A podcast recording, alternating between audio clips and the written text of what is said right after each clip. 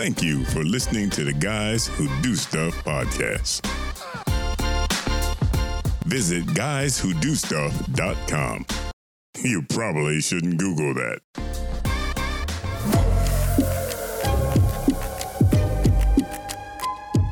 Welcome to the Guys Who Do Stuff podcast. I'm Joe. I'm, I'm, I'm, I'm, I'm Josh.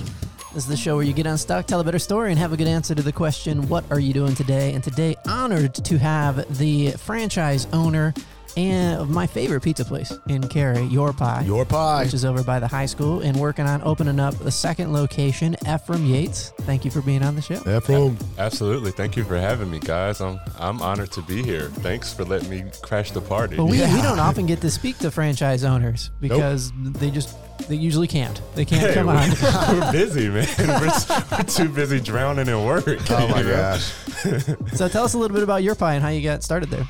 Awesome. A lot of people actually don't know this, but Your Pie is the originator of the fast casual kind of customizable pizza concept. So the founder, Drew French, founded the first Your Pie in Athens, Georgia. He's a UGA graduate, and uh, he kind of went through I guess you could call it something similar to like a Y Combinator or something for like people interested in starting food industry businesses. And he went through that and he he was inspired to start Your Pie after a honeymoon in Ischia. So his wife's family is from Ischia in Italy.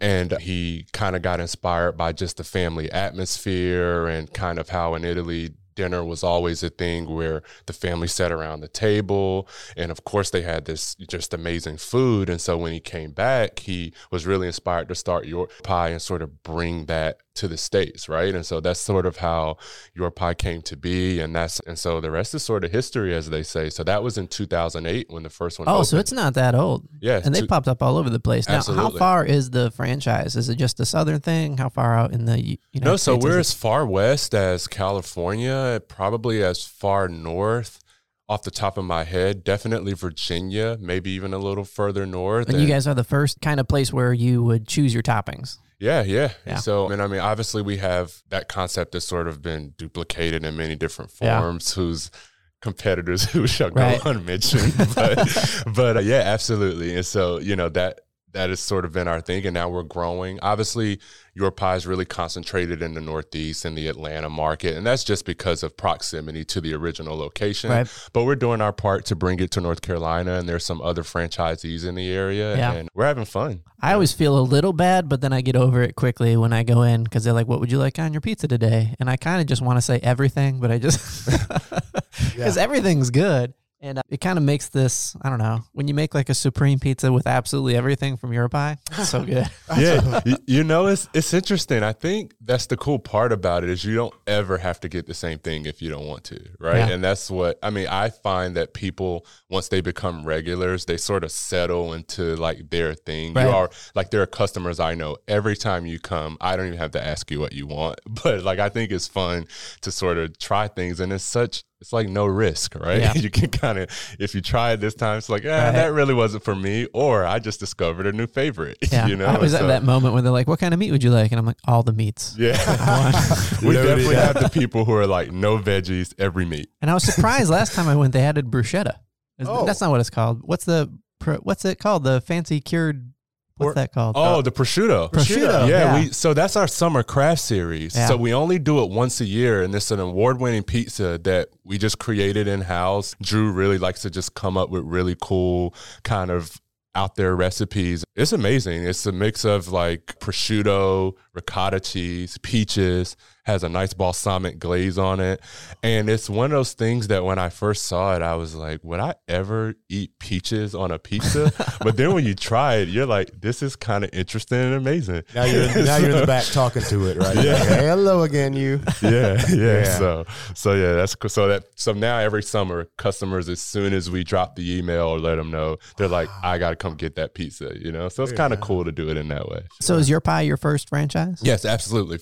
So actually, I was interested. I've been interested in franchising for, gosh, probably eight or ten years. Mhm. Even when I was just still in the corporate workforce, something about franchising just always appealed to me. And I What do you think it was? Is the fact that the systems were already done, or That's a little bit of it, right? I think as you guys well know, every business just has a certain amount of inherent risk to it. There's Right. always that possibility that you'll fail, right? But I think what what's really cool about a franchise is you have this system that people have duplicated many times over, right? Right. And And many times you get like the last two years of financial statements. So Oh, it yeah, feels get- like that's not that big of a risk. Like this is how much they made last year. yeah, year. you get like franchise disclosure documents. There are just certain things that by law franchises have to do to kind of Right. remain above the fray. You so know? when exactly did you take over the Your Pie and Cary? So we took over the Cary location November 2019. Okay, so you had a month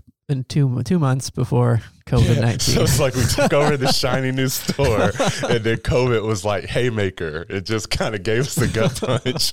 but you know what? It's we've What- been rolling with the punches. What was it you like trying to adapt to everything when when COVID hit? I know you guys did curbside quick because we got curbside there a bunch. Absolutely. So you know, um, what's really interesting about that is we just you kind of gotta, I think, be flexible, and that's the thing about business, right? If something happens, you have two options. You can kind of dwell on it and say, "Oh my goodness, like this is the worst thing that's ever happened," Right. or you can say, "All right, this is the hand I'm dealt. What are we going to do?" So we had curbside up within 24 hours. Like as soon as the governor said we're closing, it was like, okay, go. I got some graphic design background. I went and like made a sign real quick. I went to local printer and Cary and was like, hey, I Yeah. need this A-frame sign done in two hours. I went on Amazon, got the materials, and it was like next day we're at curbside. Right. You know?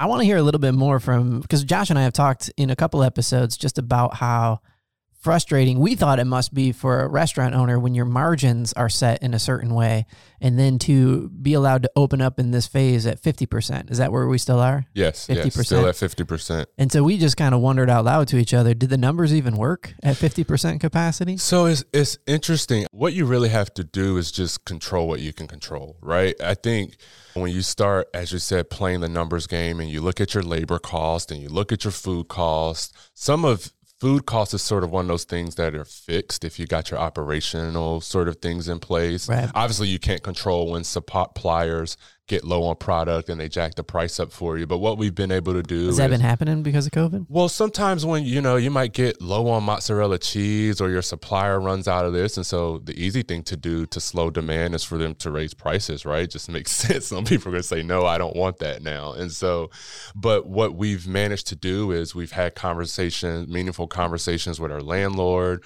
You know, we thankfully haven't had to lay anyone off, but what we have done is we say, look, guys, look, everyone take a little bit less hours and we'll all come out of this hole versus me having to lay someone off, right? And then the the great thing about our business model is we have a lot of kids who are like Cary high school students and A lot of students work there. Absolutely. And so, you know, they're working to buy like the latest iPod, like the little Right. AirPods. They're not working, they're, not not, trying to working to, pay like Yeah. rent and car note and a mortgage, right? And so you have a little bit more flexibility with Yeah. that, right? And like, so oh man, I won't be able to get the iPad till next year. yeah, yeah. And so that's really and that's really helped us, I believe. Our our team members have been like really open to just kind of being flexible with us, and that's allowed us to give people hours when we can. Yeah. You know, It was one of the first places my wife and I returned to for date night, and we went on what you guys call pint night, which is like pie and then nt for the beer, and all the beers on tap are three dollars and fourteen cents. Hold up, Yeah. hold up. You have beers on tap over there? Yeah, we all local craft beer.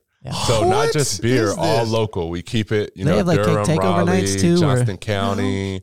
Yeah, It's they all- used to have like cake takeover nights where like the brewers would come in and, and set up and pour all their unique stuff, Absolutely. and then there would be somebody there from like Crank Arm or one of the local Yeah. places to to give you samples and talk you through everything. we're that really sense. Excited. Anything founded in Athens is going to have a beer angle because it's going to have a culture. You know, of course, the yeah. creature comforts is Sure, there, sure. and um, Yeah. you know we've we've really looking forward to getting into that in the in the summertime. We have like our patio set Yeah. up, but it's like obviously that's kind of we had to kind of pivot. It's a little tricky right now, but I think last summer I think I barely missed a Thursday. I would just meet guys over there and just hang out because they got a little bar and it's it's a really nice setup back there. But so my wife and I went to go get pizza on Pint Night, and I we wanted to get some beer with because it goes great with pizza, and nobody in the restaurant was old enough to pour, and they were looking around for somebody. Who, they got somebody out of the back, and he's like, "Well, I never poured one before," and I'm like, "You, I believe in you. You can do it, man." and I had a beer with like the biggest head ever yeah, seen. yeah, yeah, yeah, yeah.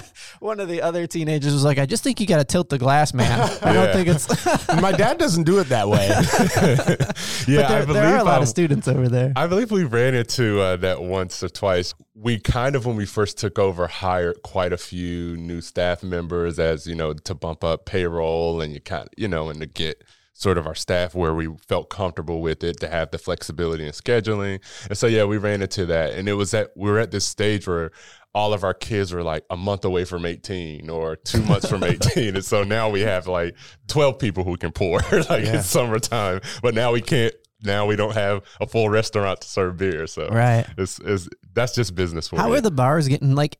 How are the bars that are supposedly closed that they if they serve food they're okay, right? Like Bars are such a, I don't know, I hear they're a tricky topic in the intimacy area for proximity. Right? yeah, I would imagine like yeah, I don't, and I, I mean, I can't speak to that. Obviously, with our, we're just socially distancing all of our tables, Right. and you know, as long as we, with you know, maintain those guidelines, we've been fine for the handful of people who want to, pull, you know, who want a red oak or who, Right. you know, You have Red Oak? Oh, absolutely. Oh, I love Red Oak. they They're so have, uh, fresh. I always get or usually get the hell yes ma'am. Yeah, That's really Oh, that's yeah. the that's Yeah. probably like I would say that's probably one of our best ones is the Hell Yes Ma'am Raleigh Brewing. Shout out to them. They I mean everyone loves that. It's just Oh, kind yeah. of I think a local favorite. And then we do we do really well with a really great IPA that we have. If you're an IPA person from Bombshell called Head Over Hops, people Mm. love that one a lot also. Writing that down. Yeah. they have some, they have Fullsteam on there every once in a while too. We This- have a really good sour from them right now. Oh, do you? I all, love uh, sours. all uh, local North Carolina berries. They kind of did like a small brew, so it was just a limited batch, Yeah. and we were able to snag a little bit of that. I had uh, for the first time I had Fullsteam's coffee is for closers at uh, Your Pie. They had it on for a small amount of time, and I can't find that Joker anywhere now. yeah. I, I feel that Full Steam kind of does these small brews, micro batches, and once they're gone, they're gone. I think that kind of keeps the novelty. In Yeah. it, you know. But also a bummer if you liked it. Yeah, yeah, you know? because I go to Harris Teeter and I see all of their beers, but coffee for closers is not there. yeah, Mm. yeah. I think they're just not brewing it anymore. So if you're listening, please bring that back. So, what made you get interested in franchise? What was going on in your life? What motivated you? So it's interesting. I've always known at some point I would have my own business from as long as I can remember. I always knew that I wanted to be my own boss and, you know, as you guys can identify with, control your own destiny, so to speak, right? And as we were saying, franchise is just a way to sort of offset some of that risk. You know, it's a way to just have a support system. You have smart people who help you in the site selection process, which we Mhm. know location is extremely important. You have people to help you look at the unit financials. And, and so I honestly, I first heard about podcasting. There's a guy named Junior Bridgeman, and I don't know if you ever heard of him, but he- Starring Junior Bridgeman. Yeah, know, he's but- got a great name though.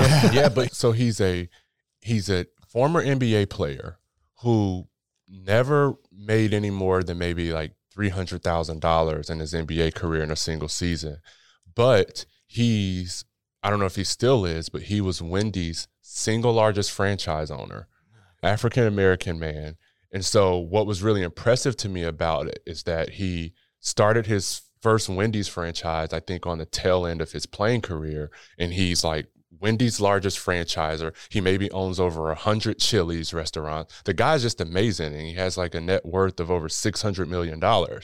And it's like I discovered him when I was in my mid to early 20s. And I was like, man, like this is a very practical way to sort of build generational wealth, run a business, and kind of use it to really just do the thing you, you want to do in the world, like help the community. And this just kind of gives you a platform to do that. Right. Right. Man, And so, that's yeah. inspiring. You're such an inspiring guy.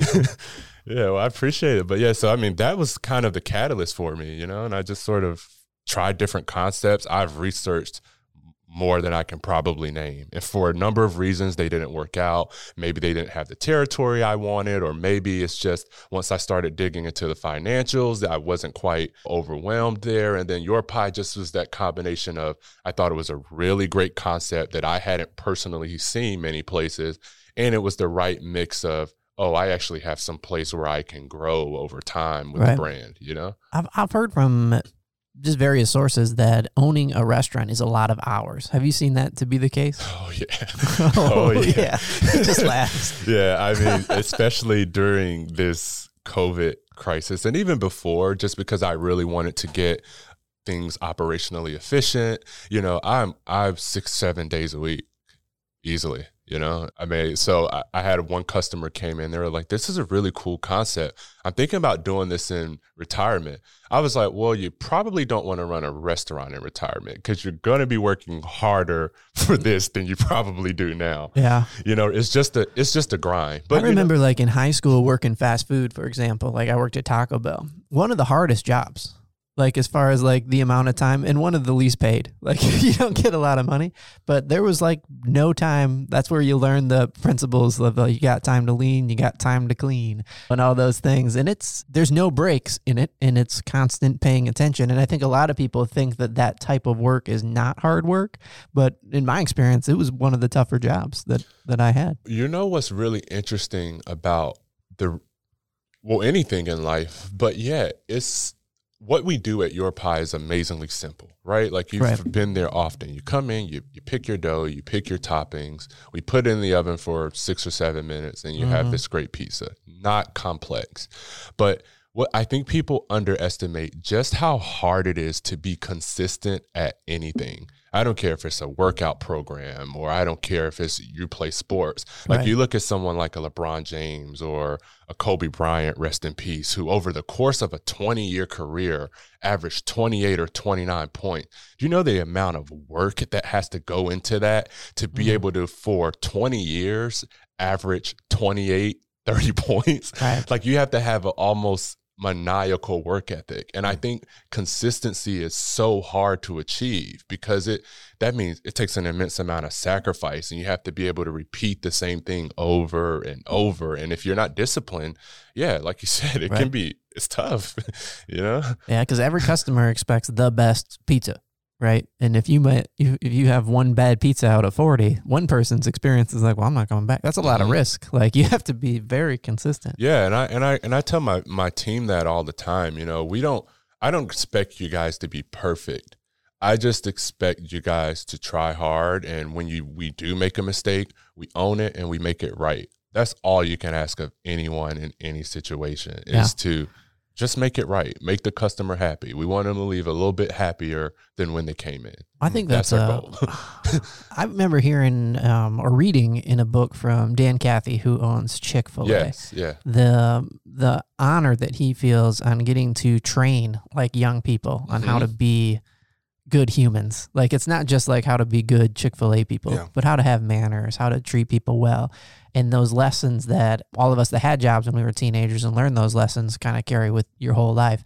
Is that pretty cool to be involved in that process with some high school kids? That's honestly, that is probably my most rewarding and frustrating part of my job, but I love it in the best of ways. It's like it gives me so much purpose. Like even in the job description, I say that my job is to teach you guys principles of how, like what creates results in a small business environment and ultimately give you skills that will translate on your next job and right. when you're in your career. And my team will tell you just because you're 15 or 16, you may be young, but I don't treat you like a kid. I hold you accountable. I expect you to show up on work on time. And if you're mm-hmm. scheduled at five, that doesn't mean you get there at five. That means you're there at 450 and you're ready to work at five. Like, because I believe that if you can help shape people to your point that early, who knows like what you're setting them up for when they get into their career or maybe right. they'll start a business. And so I take it really seriously. Like I'm serious about creating a great experience for our customer and we have fun and we laugh, but ultimately this isn't social hour. Like we're all here because we have a job to do and we have customers like yourself who are regulars to we want you guys to keep coming back and love eating at your pie. yeah. Know? What kind of jobs did you work as a teenager? You know what? My very first job was at a grocery store. Yeah. And that was pretty tough work too, you know? I mean, like when you got between like loading, unloading produce or working the cash register, it's still very service oriented, you know? Right. Yeah. I read a report, and I think I mentioned it before on the podcast, but the average American worker that is salaried works three hours and 29 minutes a day. And so I think for a lot of people that have been settled into an office job for a long time, they have an expectation of output that you would be fired within a week if you worked at a grocery store or a fast food place if you worked three out of the eight hours that you were there. You can't, you know, and I and I think one thing I always tell my team, and I sometimes feel like a broken record, but I say that nice is free. Like nice is we can give nice. Nice is probably the only thing in our business that we have unlimited supply of. It doesn't take away from my bottom line. Right. It doesn't erode margins. Right. And we can give it in abundance. And so I always tell my team, but find a way to just make someone happy. Like pay attention to people body language. And that's one of the things I'm most proud of is customers will say in their reviews, man, that team was just so nice. Like the pizza was good, but you guys are just really genuinely friendly. And that's and it's just so simple, right? Like if someone, even if it's a seven ninety nine pizza, people worked hard for that money that they had to spend with you, that thirty or forty dollar ticket to take their family and eat at your pie. And I take that, I take that as a badge of honor that if you're going to spend forty bucks with us. Even if it's just pizza, we're going to make you feel good mm. and we're going to be nice to you and we're going to care that you love the experience that you had when you ate with us, right? And I think that's just so germane to running a good business. It doesn't matter if you're selling pizza or you're doing a podcast or you're an auto mechanic. Be nice to people, be human, be compassionate, right? Yeah. So you mentioned earlier this junior Bridgeman. Yeah. Other than him, did you have any kind of mentors or anybody along the way kind of showing you the ropes of franchise ownership, or was it just a lot of research? So I wouldn't say specifically franchise ownership, but I've had a number of just mentors in, you know, my life. And I think some of my mentors came from history, right? So just a little bit about my background. I grew up in an extremely kind of disadvantaged upbringing, a single parent home. I'm a first generation college graduate. And so obviously when you come from an environment such as that, you don't always have the most role models. And so what you almost almost always have to do is kind of look outside your immediate sort of circle of influence. And so like I became a very avid reader. I mean, I'm always listening to audiobooks. I'm always reading something for inspiration. I have accounts I follow on Instagram just for daily memes to give me that extra jolt of energy in the morning. But so, mentors, Reginald Lewis, who I don't know if you know about him, but he's the first black guy, I believe, to become one of the first billionaires African American billionaires, and he was, you know, worked on Wall Street in the 80s, and he just was an amazing dude. The only guy on record, I believe, to get accepted into Harvard Law School without applying. Mm. Like just an amazing guy. Like I believe they invited him or something. And so yeah, I've, so those kind of stories when you're in that environment, it lets you see the world differently and like helps you become a dreamer and want to do things like run your own business and help the community and that sort of thing, right? Yeah. Where'd you go to college? I'm a UNC graduate. Go UNC. Hills. Yeah, man. So you've been local the whole time? yeah. whole So life? yeah, actually, no. So I moved to the area from Eastern North Carolina, a small town named Kinston. If you're not Oh, yeah, familiar with Kinston, it, yeah. yeah, yeah. So that's home for me. My mom still lives there. Moved here to go to college at UNC. After graduation, moved to Texas for a while, worked for some companies, and ultimately kind of made my way back to North Carolina area. This show is produced at Podcast Cary, a professional studio making podcasting simple and fun. Located in Vibe Co-working in Cary, North Carolina. Want to start a podcast to create great content for your business and establish yourself as a thought leader in your city? Go to podcastcarry.com. Connect with your audience. Grow your brand. How did you go from interested into owning your own business to now I'm the business owner? Now I have my own Your Pie. Wow. So I think I got to a point where I was really fortunate to work for some great companies. So I don't have an MBA, right? I didn't go to some prestigious business school, but just whether you believe in chance or fate, every company I've ever worked for, there was always someone there who just saw my fire and my energy, took a liking to me, and just I had mentors who would just go out to lunch with me on a monthly basis. I was able to be a part of some really amazing businesses. And I sort of got my business education through experience, right? And right. so I work for companies Which I'm, most people prefer yeah, to college education, like yeah. people who have done stuff. Yeah, for sure. I think, to, and that's how I learn. I'm just a, a doer, right? Yeah. like if I can do something, it sticks with me, right? And that's how I, and that's sort of how I came to the. And I just reached the point in my life where I had all of these amazing experiences and I just had that burning inside like okay, I know I can do more. I don't want to get so comfortable with the cushy salary and I'm able to take care of my family in the way that I want. And that's a really hard thing to walk away from when, you know, you have a kid and you have a wife and of course we all want to be able to give our family the things, but it's just like I was feeling like I was starting to betray myself. Like, no, right. this is not what you're here for. How'd you, you get know? over that big? Because that's a big risk from going to, I have a job that they're going to pay me for next week if I keep doing it, or I can step out on my own and I can try this thing. You know, shout out to my wife because when I really got to that point where I knew it was time for me to sort of listen to that drum beat, right? Mm-hmm. I just had a conversation with my wife and I said, you know what, like, I, I really think it's time for me to take this leap. I, I know I can do it. I'm afraid to do it, but I believe this is what I'm supposed to be doing. She was like, okay. My wife being the practical person that she is, like, all right, what's the plan? So, you know, we I built up about a year's worth of savings. I did some side hustles and other things to just make extra money where I could.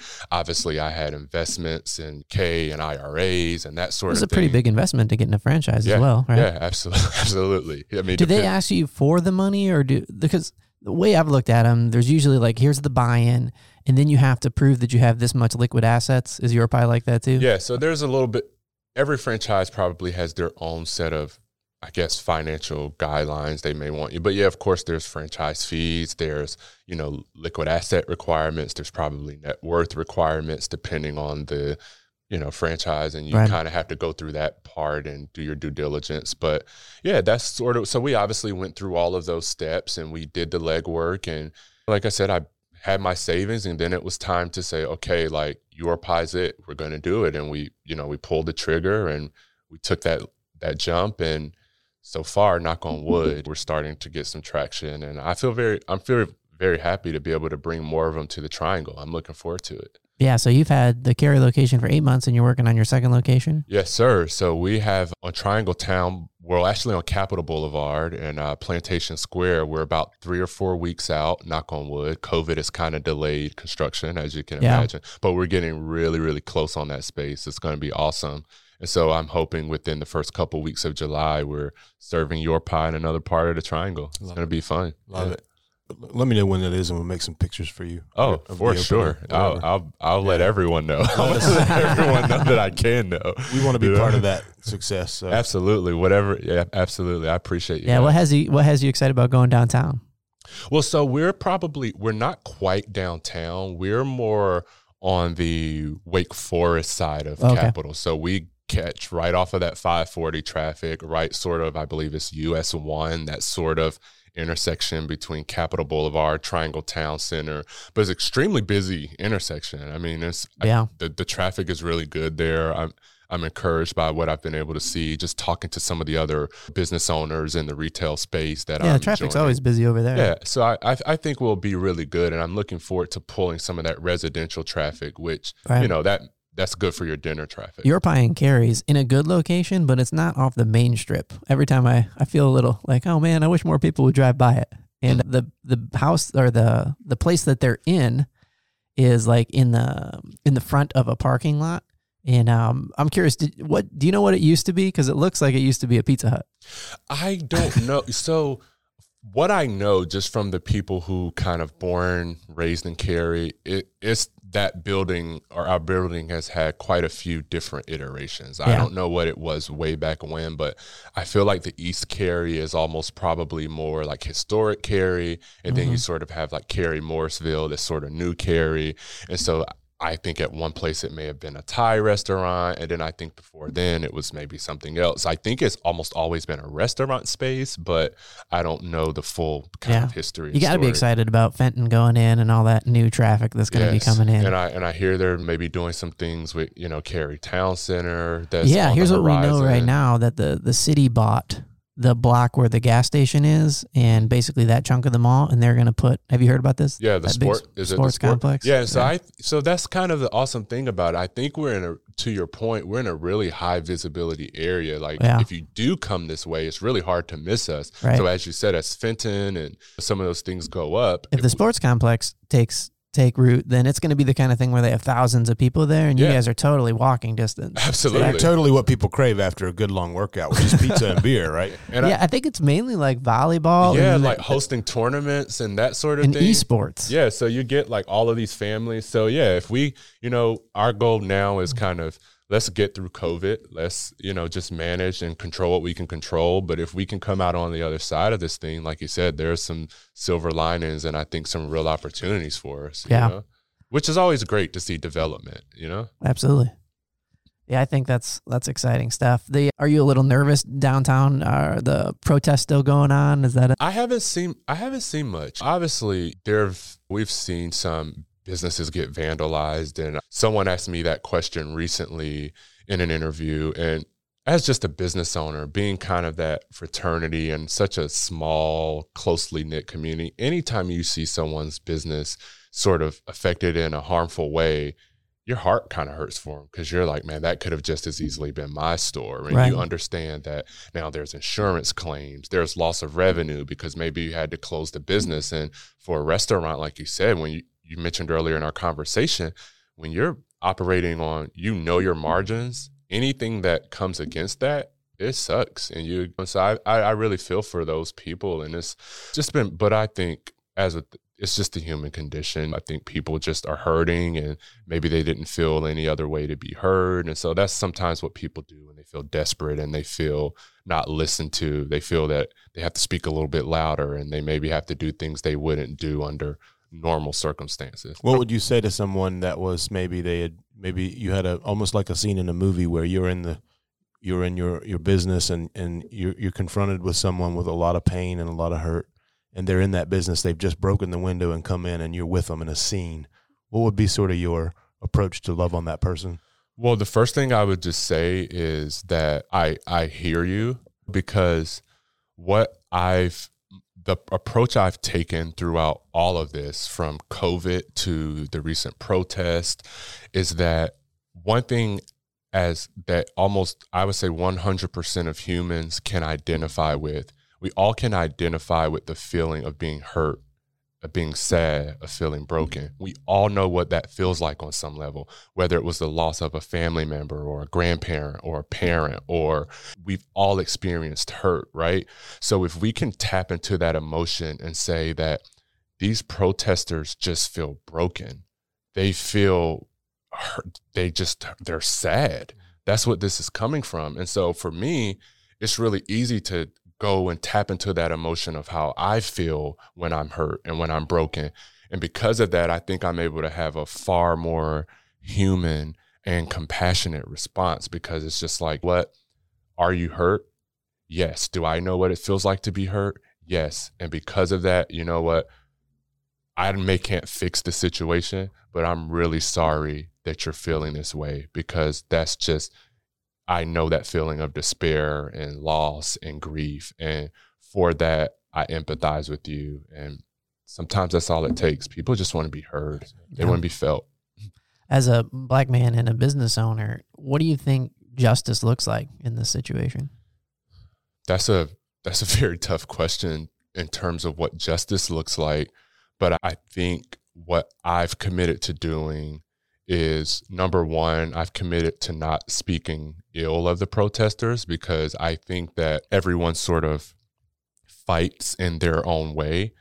But for me, how I've sort of chosen to be supportive is I have a business where my employees have a safe space. Like it's okay to come to work and say i'm grieving the loss of life. You don't have to come to work and put the mask on. Like it's Mhm. okay to say you know what? Today i'm here but i'm just really in a difficult headspace. And and so for me i feel like one of the ways i protest or the one of the ways i rebel against injustice is to really fight really hard to during this time create a space where that's okay. And it's not just when it's the loss of life it's anytime any act is done against a human that is wrong right? Because if i can create that space anybody who works for me knows that i don't have to pretend it's okay to be sad. And if i give you that space you can still take care of our customers too and you can be human. We're not robots. Nobody's punching a code into us and making us do anything. We feel everything. And so you just got to be just got to be compassionate and the world needs compassionate leaders that's just the bottom line Yeah, I think it's it's a challenging situation, but it's great for your employees and for people that have a boss like you that are creating that environment because I think that's so important. Like you said, just want to be heard, want Yeah. to be understood, want to be seen, want to not get penalized for feeling their feelings. because does any do truthfully do any of us have the answers does anybody are I any of us don't. perfect Uh, right and so i think it's unfair to say to leaders like you should know what to do at some point we're all kind of winging this we're pulling from past experiences and trying to make the best Right. decision we can with the information we have and as a leader unfortunately that burden rests upon us and so that's it- that's my mindset is like I don't have all the answers, but I know what I can control. I can control that my people feel safe, they feel cared about, they feel listened to while they're in this space I've created for them. And long as I do that, we'll just let the we'll let the chips fall where they fall. And I, you know, I can't control. I'm not the I'm not the president. I'm not the governor. I'm not a senator. I'm not Right. any of that. So, you know, But I think I know for me, I have this sense of like hope that like really rooting for the positive change and mm-hmm. the, the intent behind the protests and the standing up to the injustice that's been systemic and long going for, I mean, 400 years basically. And you can't help but feel hopeful that this time will make some actual traction. And in that sense, rooting for the protesters. I think it's also most people recognize that there's a difference between the the protesters and the people that might just be opportunistically looking to like rob someplace. I mean, mm-hmm. 99% of the protests are peaceful protests where people are trying to be heard, trying to be seen, trying to do the right thing. And but the news and some people like to just focus on the very small percentage of, you know, broken windows and, and such. But but I totally agree. Hurt people hurt people, and we're not perfect. And if you're in a situation, and man, you watch some of the news stories, it's frightening. It's a little maddening, and it's like, ugh, why can't why can't there be a little bit more compassion? Why Yeah. can't there be a little bit more empathy and And- understanding? and that's been my that's just been my buzzword and it's just gotten me through this so much it's just like sometimes the litmus test for me is is this the compassionate thing to do in this situation and if the answer is yes then it's the right thing to do right and it's not about timing it's not about there are times as a company as a brand when you need to have a perfectly executed PR scheme and you Mhm. need to there are times to be perfect but in times like this perfection takes a back seat and you have to be human Right. sometimes that's the only litmus test is is this the human thing to do Right. and if that answer is yes to that you do it because it's always there's never a wrong time to do the right thing And when you treat people like that, you treat people correctly as humans with empathy and compassion, you build a sense of community in your among your staff. You have a tribe and they get stronger together. And I know it must be a challenging time to be a business owner because of the additional flexibility forced upon you by COVID and regulations, but I have to imagine that your team is doing pretty well. And It's really it's been the most trying, rewarding, emotional roller coaster of a of a time, but I think the people who are looking for the opportunities to be human and compassionate will find that they're available in abundance. Like if you look since COVID, we've it's almost created opportunity for us to be more of who we are, right? Like we've been able to donate food to WakeMed Cary. We've been able to give pizzas to families facing food insecurity. We've been able to donate pizzas to fire departments in Durham and Raleigh. It's almost that like this opportunity had COVID has been an opportunity for us. And I don't think it's by accident that almost us doing all of this just a week ago, a member of the community who we've been supporting made a tweet about us and it went viral. Like last week, I mean, we had this tweet that had like thousands and thousands of reshares. And last week, we had more business than we can handle, so much so that I had to order a special truck from my supplier just to keep up with the demand. So is it, I don't think that's coincidental, right? That when you pour out, the universe just has a way of pouring back into you. So, Right. so it's safe to say your pie has a generosity factor in somewhere in the DNA. Sure. Yeah. Absolutely. Uh-huh. I think, you know, we we're always going to be givers. And I think, you know, as we have a bigger platform and as we have more stores and we have more outlets to do that, uh, you'll just see more of that. I love hearing those stories where a company has that generosity factor. That I just coined that, by the way. So, Trademark. but it, but it's something we can all agree to. That's the definition of it. But it's it's it must be so fulfilling to be where you are right now in life at this place to be able to bring your passions for that and to be generous. Yeah, I I one of my friends asked me if you don't mind me sharing. She said, "How did you get to a place where you were doing the thing you want to do?" And I said, "Well, and I had to be honest. I said, it's not like I dreamed of being a pizza restaurant owner. I said, but what your pie allows me to do is your pie has provided an opportunity for me to live my purpose and do the thing I feel I was designed to do. So, although we sell great pizza, it's really just giving me a platform to amplify the fact that I want to help as many people as possible. Right. And so now I actually have a restaurant that generates revenue and I have a restaurant that's plugged into a community. And so now that I have that, I just have more resources at my disposal to do the amazing things I've always wanted to do.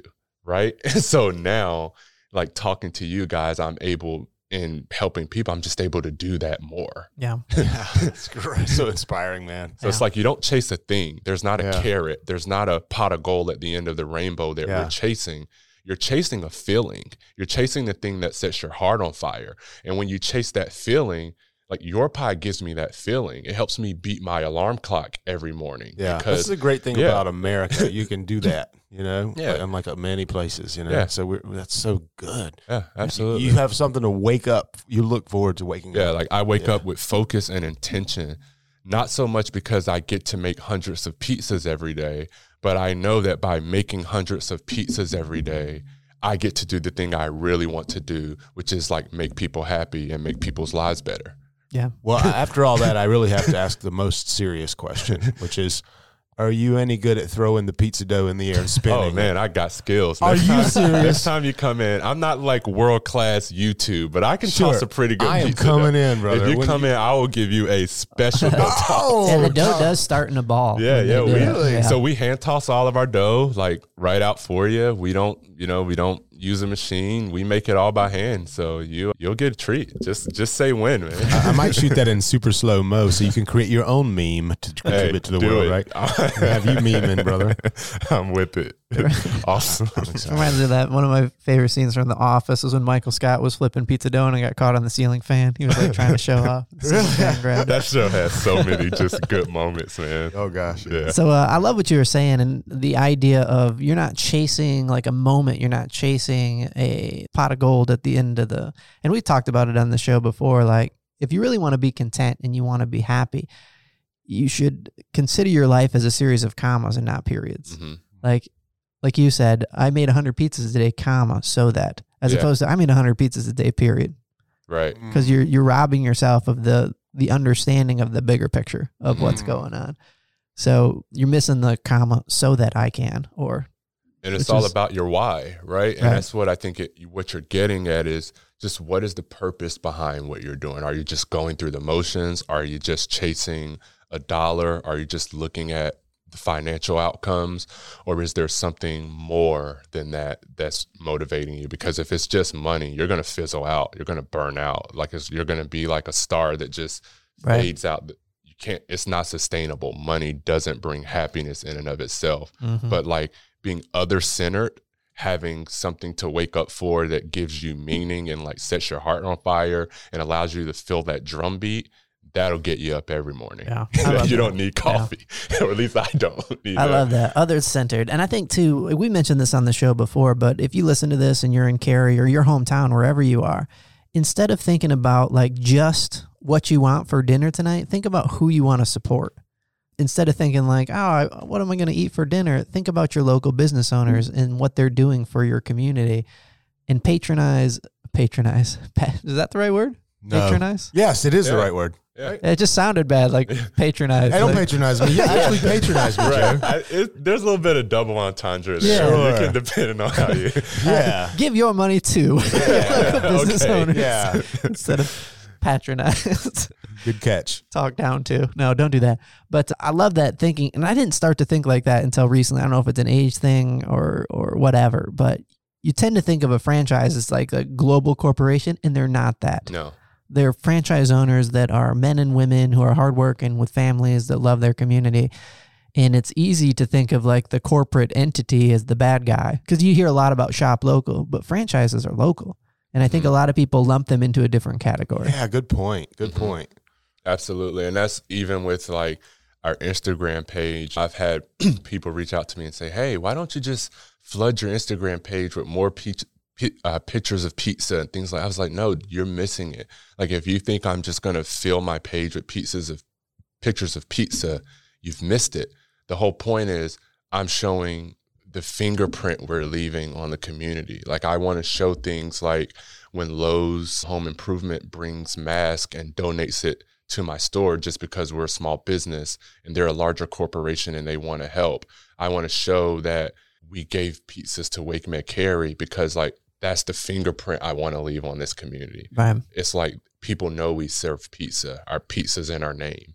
We don't have that, right. Like what? But like you said, it's what's behind that. We're more than that. Yeah. Well, I love eating at your place. So your pie over here in Cary, it's over by the high school. What's the name of that road that it's on? Is that Uh, so we're right on the corner of Cary Towne Boulevard. So we're located 685 Cary Towne Boulevard, on the corner of Cary and Walnut Street, stone's throw from Cary High School and in the Ali Shopping Center. right. Love it. What did you do? Ride a Vespa over here? It's like right nearby the studio. Did you walk here? Or because you're so close. No, I, I, I, unfortunately, I drove today. Well, drove? It's too hot, man. You know, it's, it's summertime in the South, man. We're not walking. you're not anywhere walking yeah. right I'm now. just saying so close to the Yeah, yeah. to Cary Towne Center, yeah, right? Okay. really close. So um, where can people find you? Let's what's your social media handles? So you can follow us at Your Pie NC, all one word, Your Pie and NC. Definitely follow us. See what we got going on. We're always we're doing giveaways and things like that. And my Yeah, personal. how do you join the email list? Because I have gotten deals off of that a bunch of times. So you download our Your Pie Rewards app. If you go on our Instagram page, you'll find Your Pie Rewards, and we actually have a really cool promotion going right now for any first-time app user. If you download the app after your first purchase, you get a free cheese pizza. So that's pretty hard. I mean, you get great pizza and then you get a free one after. That's a Yeah, pretty hard pizza. deal to beat, yeah, right? Have a pizza and then have a dessert yeah, pizza. have a bonus pizza. Oh, here it is. First thing at the top of the app store Yeah, on the there you iPhone. go. I put in your pie, and there it is. Your pie rewards. Look at all those. Look at all those raving five star reviews, man. They also have every day there's a special. So I know Pint Night is Thursday.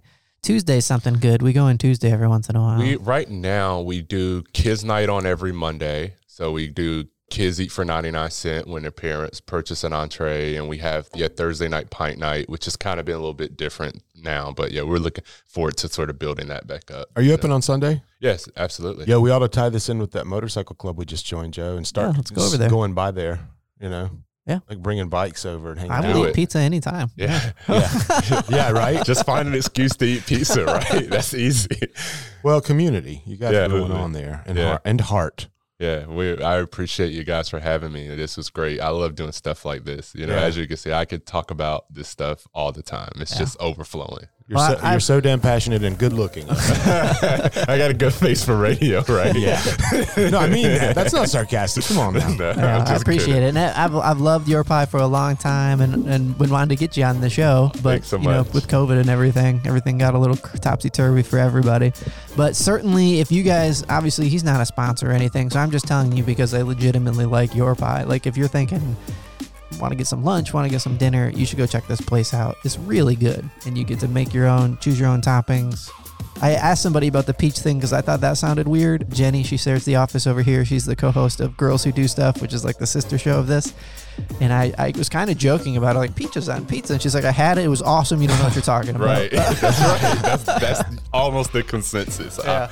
Uh, yes, that's good stuff, man. Go check that out. All right, man. Well, thank you so much, Ephraim, for coming on again. And everybody have a great day. Yeah, awesome. Thank you.